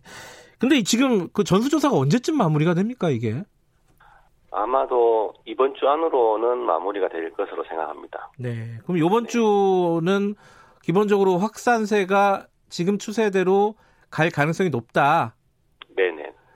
뭐 그 숫자를 바라보면서 너무 걱정할 필요는 없겠네요. 물론 걱정이 되는 부분이긴 하지만은. 음, 지금 대구 지역 내에 신천지 교인 숫자가 12,000명이나 되기 때문에요. 네. 거기에 퍼센트가 상당히 높아서 네. 아마도 걱정스럽죠. 지금 지역 사회 감염이 많이 진행되고 있고 하니까. 네. 네. 어, 지금 이제 그 확산세도 확산세인데 사망자 중에 상당수가 지금 대구 경북이에요. 네네. 이거는 지금 병상이 부족해서 뭐 뭐가 문제가 있어서 그런 겁니까? 어떻게 봐야 돼요, 이거는?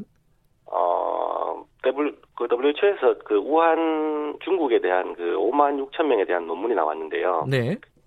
이제 보통 이 세 단계로 나누면 경증, 중증, 위중 이렇게 나, 나눕니다. 그래서 예. 위중한 사람 6.1% 중에서 한 3.8%의 사망률을 보이고 있습니다. 네. 그래서 이제 100, 100명 중에 한 서너 명이 돌아가시는 정도의 네. 어, 사망률인데 근데 이제 그 WHO 보면 우한에서만 발생한 경우는 5.8%고요. 예. 타 지역은 한 0.7%거든요. 네. 그래서 저희 대구 경북 쪽에 봤을 때 지금 진단되는 확진자 숫자와 이런 퍼센트를 비교해 보면 네. 뭐 환자가 많아 많아질수록 사망자도 발생할 수밖에 없는 구조라고 보시면 됩니다. 음. 네. 그 대구를 우한과 비교하는 거는 어떻습니까? 이게 그 정도는 아니죠? 아, 의료 전달 체계가 무너지느냐 안 무너지느냐의 차이인데요. 네. 그러니까 우한 같은 경우는 코로나가 워낙 많이 많다 보니까 네. 일반 의료 전달 체계 기능이 무너졌다고 봅니다. 음, 그래서 네. 막 코로나로 인한 사망자가 또 있지만 네. 일반 응급 환자에 대한 처치가 안 돼서 사망자도 아마 좀 더 많이 안 늘어났겠나라고 음. 생각하는데 네. 지금 이제 대구 같은 경우는 투트랙 작전으로 이제 코로나는 코로나대로 네. 일반 환자는 일반 환자로 볼 수 있는 방법으로 하기 위해서 노력 중에 있습니다. 그래서 음. 그 정도까지는 가지 않지 않을까 생각합니다. 예. 네. 그 대구 지역에서 이렇게 시작이 될 때 이 코로나 확산이 시작이 될 때 어, 네. 상당수 종합병원들의 응급실이 문을 닫았습니다. 폐쇄를 했어요. 그래서 네네. 네. 걱정을 많이 했는데 지금 상황은 어떻습니까? 그 일반 진료나 이런 부분들은 좀 그래도 원활하게 진행이 되고 있는 상황인가요?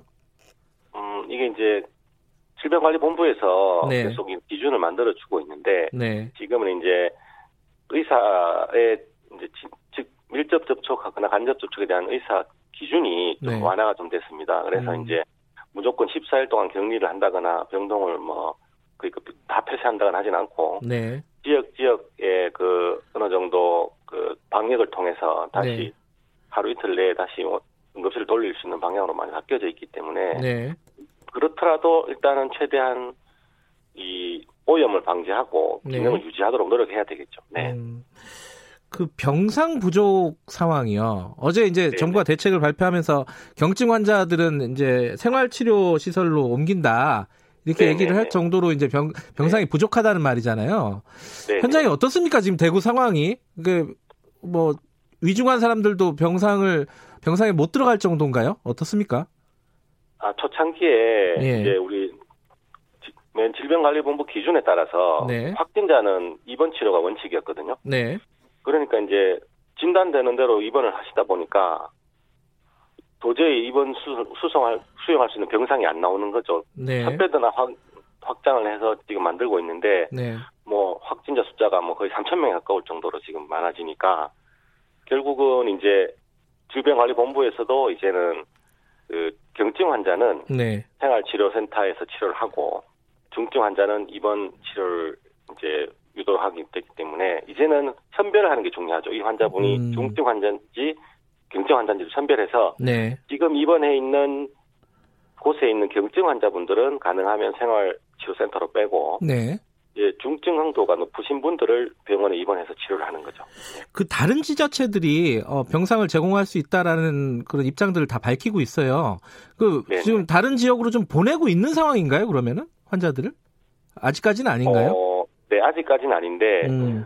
그 중증 환자나 위중한 환자들 같은 경우는 네. 음압병실에서 에크모라든지 인공호흡기라든지 이런 것들 필요하기 때문에 네.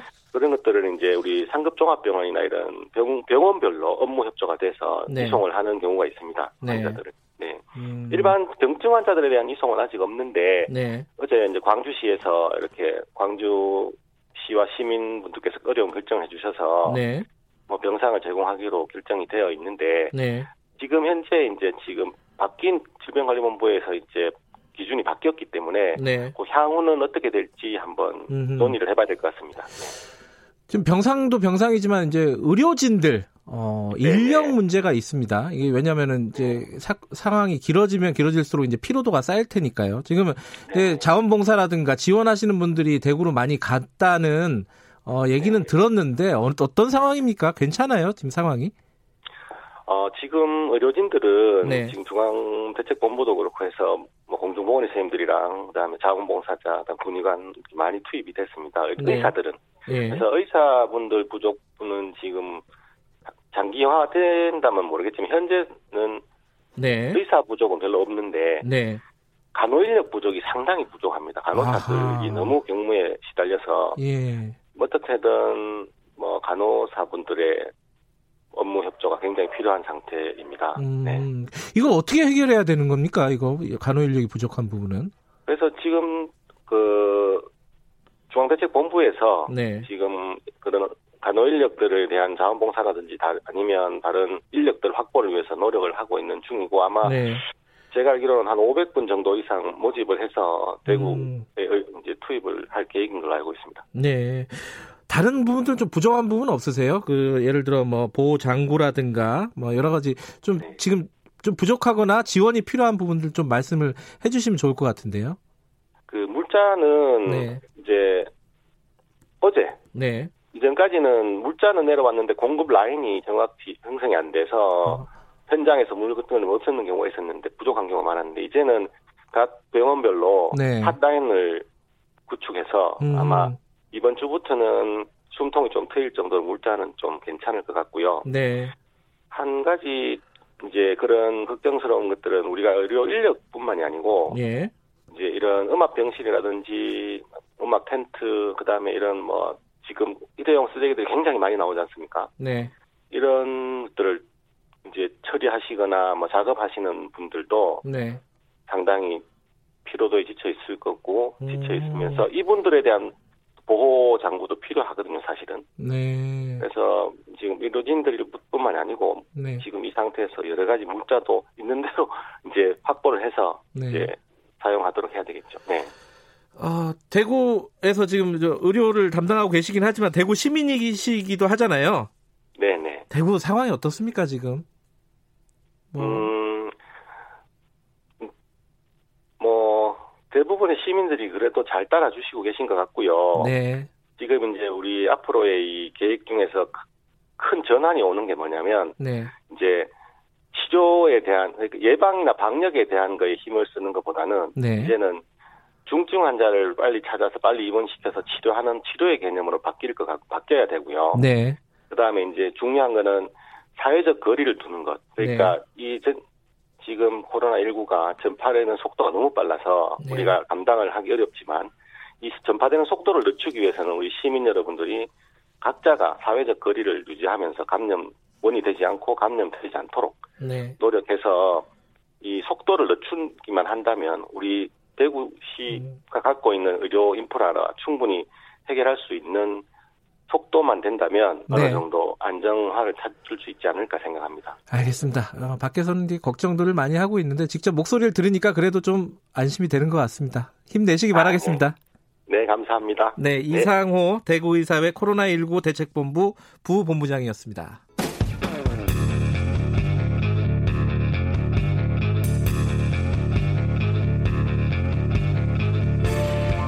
당신의 아침을 책임지는 직격 인터뷰.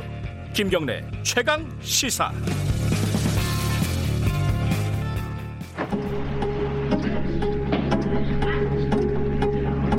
여기서 그날까지 기다릴 수밖에 없어요. 다른데 이미 가정을 정리하고 여기 들어왔기 때문에 갈 데도 없고 이미 친척들로 하여금 비난을 받고 있기 때문에 사회 가서도 살 수도 없고 우리는 외치합니다. 우리는 10월 28일을 강하게 외쳐줘야 합니다. 지금 들으신 음성이 1992년 10월 어, 다미선교회를 중심으로 우리나라를 떠들썩하게 했었던 어, 휴거 사태를 다룬 다큐멘터리의 일부를 저희들이 들려드렸습니다. 어, 지난주에 방송이 됐죠. KBS에서 어, 휴거 사태를 재구성한 다큐멘터리가 방송이 됐는데 이게 최근에 신천지 문제랑 좀 얽히면서 이게 굉장한 관심을 모았어요. 이 다큐멘터리를 연출한 PD를 스튜디오에 모셨습니다. KBS 임종윤 PD 나와 계십니다. 안녕하세요. 안녕하세요. 일단 궁금한 거는 어, 이 코로나 사태 이후에 급하게 만든 건가요? 이거 갑자기 이게 나와가지고 예, 이거 만듦새가 좀 신통치 않아서 아, 그, 그, 그, 얘기는 아니고요. 긴급 편성이 아니냐 말씀하시는 분들도 계셨는데 아니, 너무 너무 발빠르게 나온 다큐멘터리 같아가지고 작년 4월에 기획했습니다. 1년 전에요. 예, 거진 1년 전에 어. 기획을 했죠. 어, 그러니까 이걸 아니 물론 이제 예상하고 한 건 아닐 거고 아, 전혀. 예. 예. 아 그, 그때 당시 기획 의도는 뭐였어요? 그때 이제 그 전에 프로그램이 끝나고 나서 네. 이제 워낙 그 일전에 이태용 PD가 했던 8818이라는 프로그램을 재밌게 봤었기 때문에 그 저기 아카이브 프로젝트 맞습니다. 예, 아카이브 예. 프로젝트 이번에 이제 여섯 편 정도를 더 만든다. 그래서 예. PD들을 모으자. 그래서 음. 가, 그래서 그냥 시작을 하게 됐고 여러 가지 아이템을 놓고 생각하다가 예. 뭐 아이템 많이 나왔습니다. 뭐 주소도 조이팔, 뭐 오대양 등등 나왔는데 음. 유독 그 휴거 사태는 그 당시에 그 일어났던 여러 가지 일들을 뉴스를 징조로 해가지고 성장한 어, 종교기 때문에 종파기 때문에 시대상을 얘기를 해줄 수 있겠다 싶어서 그냥 가벼운 음. 마음으로 그때는 잡았던 거죠. 예. 근데 이게 방송을 앞두고 코로나 사태가 터지고 어, 신천지 얘기가 어제 한 2, 3주 전부터 나오기 시작했어요. 그때 그걸 보시면서 이게 이상한 생각이 드셨을 것 같은데요, 이거는? PD 입장에서는? 그 사실 뉴스를 막 제대로 보지는 못했어요. 워낙 편집에 막, 바빠서 네. 네. 거의 갇혀서 편집을 네. 했기 때문에 뉴스를 제대로 보진 못했는데 조금 조금씩 보면서 아 뭔가 병이 돌고 있구나라는 생각이 들었는데 막판에 네. 방송을 내기 거의 직전 주 주부터 신천지 얘기가 이제 나오는 걸 보면서 음. 아, 이 끝이 없구나 하는 음. 생각이 좀 들었죠. 자, 이 네. 그때 당시에 휴거 사태의 중심이 있었던 게 다미성교회였는데 물론 지금 신천지 사태랑 은 다른 겁니다. 지금 다른 얘기긴 한데 어떤 일부 뭐 분위기라든가 시대상에서 연결되는 지점이 있기 때문에 사람들이 이제 관심을 가지는 거 아니겠습니까? 일단은 어, 그거부터 여쭤보죠. 이거 다시 보기 가능합니까? 네, 지금 KBS 네. 사이트에 들어오시면 홈페이지에서, 홈페이지에서 네. 가능합니다. 네. 이 휴거 사태가 뭔지 모르시는 분들 꽤 있을 거예요. 왜냐면 이게 벌써 몇 년 전입니까? 한 30년 전이네요. 맞습니다. 그죠? 네. 휴거 사태가 뭡니까? 휴거라는 거는 이제 성경에는 휴거라는 단어는 없습니다. 근데 이제 그 예수님이 다시 재림을 하게 되면 예. 그날 이제 믿는 이, 신자들이 예. 하늘로 들려 올라간다. 그래서 끌휴 아 이게 아, 한자예요? 네네 든, 든다. 영어인 네. 줄 알았네. 거중결 뜻들 그, 그, 그 그래서 아. 하늘로 들려 올라간다 해서 한자로 휴거 영어로는 뭐 랩처 이렇게 얘기를 하는데요. 아, 이 휴거가 영어인 줄 알았어요. 아, 네, 한 한자입니다. 한자 아. 한자 조어고 예. 당시에 그 미국에서 세대주의 신학이라고 예. 그 세대주의 신학을 하시는 분들은 99년에 이제 종말이 오고 그건 그, 노스트라다무스가 얘기한 거 아니었어요? 그뭐 우연히 맞았는지는 모르겠지만 그 예. 당시에 예. 이제 그런 신학 조류가 한때 유행인 때가 있었습니다. 음. 그래서 그 종말이 오기 7년 7년 전 전에 네. 믿는 자들을 끌려 올라가고 아. 7년 동안에는 대환란이 일어난다. 그래서 음. 92년도에 이제 올라가야 된다. 음흠. 하는 게 그때 당시 그 휴거를 믿는 분들의 교리였죠. 그러니까 99년은 이제 종말이었고 새천년이 열린다고 네. 얘기들을 하는 거고 다 이제 다 쓸어가고. 그러니까 네. 92년도는 그 중에 선택받은 사람들이 올라간다, 올라간다 이런 네. 개념이었군요. 그 다음에 7년 동안에 너무 큰 환란이 있기 때문에 네. 그 전에 올라가야 된다. 아니면 그 음. 환란을 다 겪어야 된다. 근데 그게 어떻게 보면 조금 뭐, 뭐 관점에 따라 다르겠지만 어떻게 보면 좀 황당한 얘기잖아요. 그렇죠. 황당한 얘기인데 당시에 이게 어, 사람들의 어떤 관심 많이 끌었나요? 아 그때 매우 관심을 많이 끌었죠. 예. 뭐 실제로 신자 수는 뭐 집계에 따라 다릅니다. 우리 집회 때도 네. 주최 측과 경찰 측이 다른 것처럼 그렇죠, 그렇죠. 네, 그때도 예. 이제 종교문제연구소나 뭐 검찰 이쪽에서는 한 예. 신도 2만 명 정도다라고 얘기들을 했었고, 2만 명이요? 네, 근데 않은 숫자네요. 예. 전 세계 지부가 있었고 그리고 영향권에 있는 사람은 10만 명 정도다. 음. 이제 요렇게들 많이 얘기들을 했고요. 예.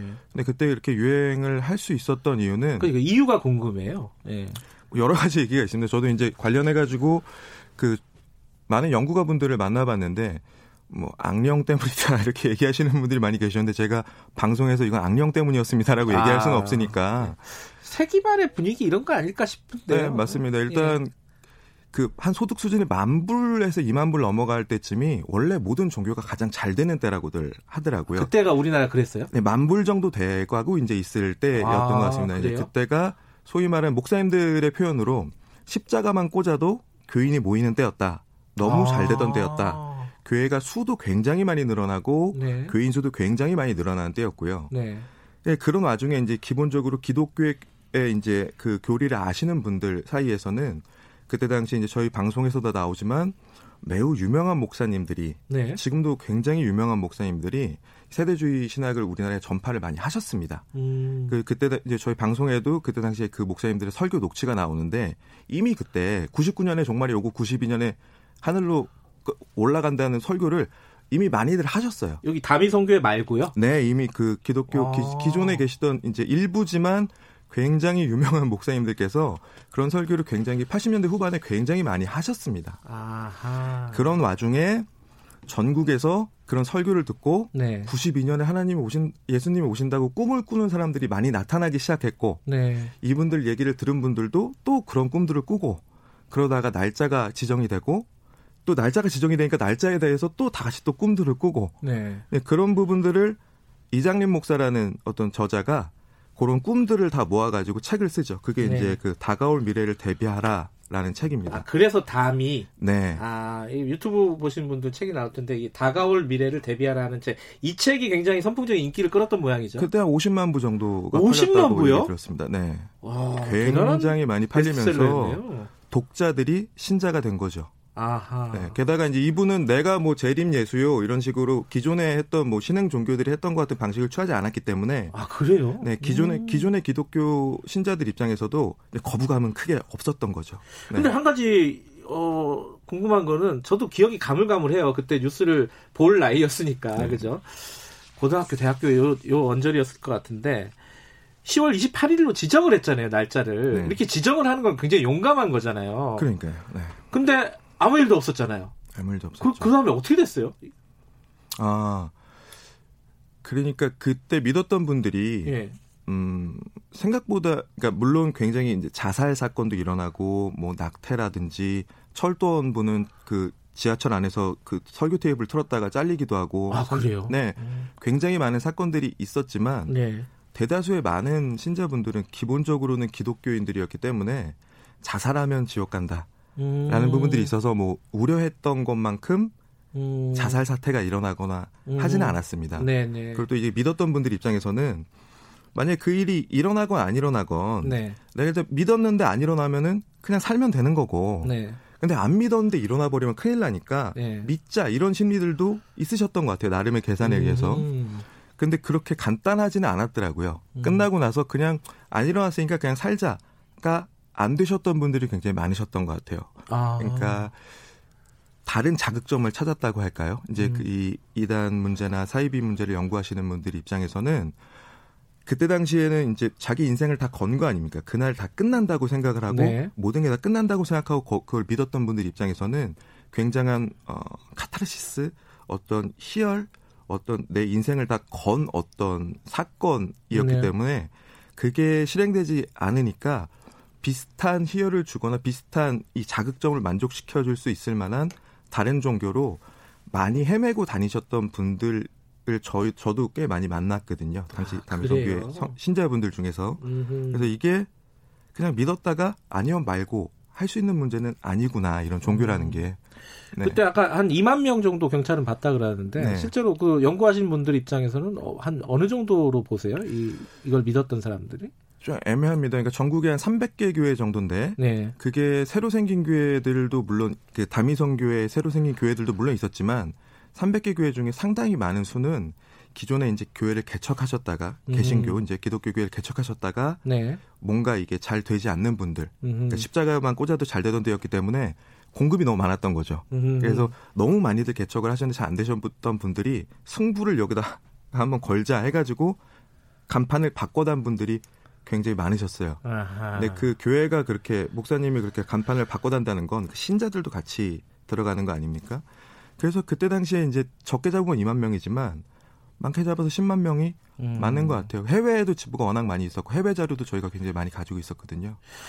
그, 그, 그 10만 명으로 만약에 추사를 한다면은 그 사람들이 이제 다른 어떤 자극점을 찾아서 다른 종교로 갔다라고 치면은 이게 이제 교리는 잘 모르지만 분위기가 예를 들어 신천지라는 단어가 주는 느낌이 있지 않습니까? 음. 휴거가 주는 느낌이 있고 좀 연결되는 지점이 있는 것 같아요. 이게 만든 PD 입장에서 보시기에는 어떻습니까? 이게 조금 민감한 부분이긴 하지만은 아 조심스럽긴 하지만 네. 저희가 많은 분들을 찾지 못했어요. 이제 그 당시에 신자셨던 네. 분들이 그렇게 많음에도 불구하고 네. 드러내려고 하지 않으시는 경향이 강하기 때문에 많이 찾진 못했지만 찾은 분들의 4분의 1 정도는 신천지를 경험하신 분들이 계셨습니다. 아 그래요? 네. 저희가 이제 찾아서 만났을 때는 예, 예. 현재는 이제 정상 뭐 정상 비정상을 나누긴 좀 어렵습니다만 안정적인 종교에서 행복하게 사시는 분들이 저희랑 이제 만나 주신 건데 그렇죠. 아그 전에 이제 경험을 음. 했다는 분들이 계신 걸 보면 어 음. 그, 그 이후에 어떤 신흥 종교의 어, 모, 이 모수 음. 집단이 됐을 수도 있겠다는 생각은 하고 있습니다. 이 신천지 쪽에서 이 전염병 관련된 어떤 검사라든지 이런 부분들에 어, 비협조적이다 이런 말들도 좀 있어요. 그 종교들 취재하시다 보면 그, 그, 그 부분은 어떻게 이해를 해야 됩니까? 뭐 사실 제가 종교 문제 정, 전문가는 아닙니다만은 네. 글쎄요. 근데 신천지뿐만 아니라 네. 어 이것도 굉장히 민감한 얘기입니다만은 기성 종교에서도 네. 어 사실 그 신은 따로 있고 이제 대리로 이제 이, 이 지상에서 뭔가 지금 현세에서 이렇게 예. 활동을 하시는 분들이신데 그런 분들이 신격화된 음. 곳에서는 이번 주에도 뭐 많이들 모였다고 저는 듣, 예, 들었는데요. 예, 배를 받다. 네, 네, 네, 네. 그냥 사회 상식을 벗어나면 어차피 저희는 사회적으로 판단하자면 교리를 떠나서 사회 상식을 벗어나면 그거는 좀 어, 사회적으로 좀 문제가 될 수도 있지 않나 이 정도 생각하고 있습니다. 알겠습니다. 저는 네. 어제 급하게 봤습니다. 네. 다시 보기를 봤는데 네. 재밌습니다 이거. 청취자 여러분들 한번 보시면은 여러 가지 그 당시 90년대 초반의 사회상 80년대 말부터 우리 사회가 어땠었는지를 한번 되돌아보는 그런 느낌이 있었어요. 한 가지 궁금했던 게 시간이 많지는 않지만 그 많은 자료 화면들 그 딱딱 맞는 드라마 대사나 이런 것들은 어떻게 찾는 겁니까? 그게 궁금하더라고요. 제가 이제 10년 차 됐는데 예. 10년 동안 했던 방송 중에 제일 힘들었고요. 처음에는 아 촬영도 안 나가 그냥 예. 찾아서 넣으면 돼 하고 굉장히 가, 음. 가벼운 마음으로 시작을 했는데 예. 거기에 적절한 걸 찾기 위해서는 알겠습니다. 네. 표정을 보니까 굉장히 어렵다는 말씀이 하고 싶었던 것 같습니다. 예, 청취자 여러분들 한번 시간 되시면 보세요. 이거 굉장히 재밌습니다. 추천해 드립니다. 자, KBS 임종윤 PD였습니다. 고맙습니다. 감사합니다. 아, 김경래 최강기사 오늘 여기까지고요. 내일 아침 7시 20분 다시 돌아옵니다.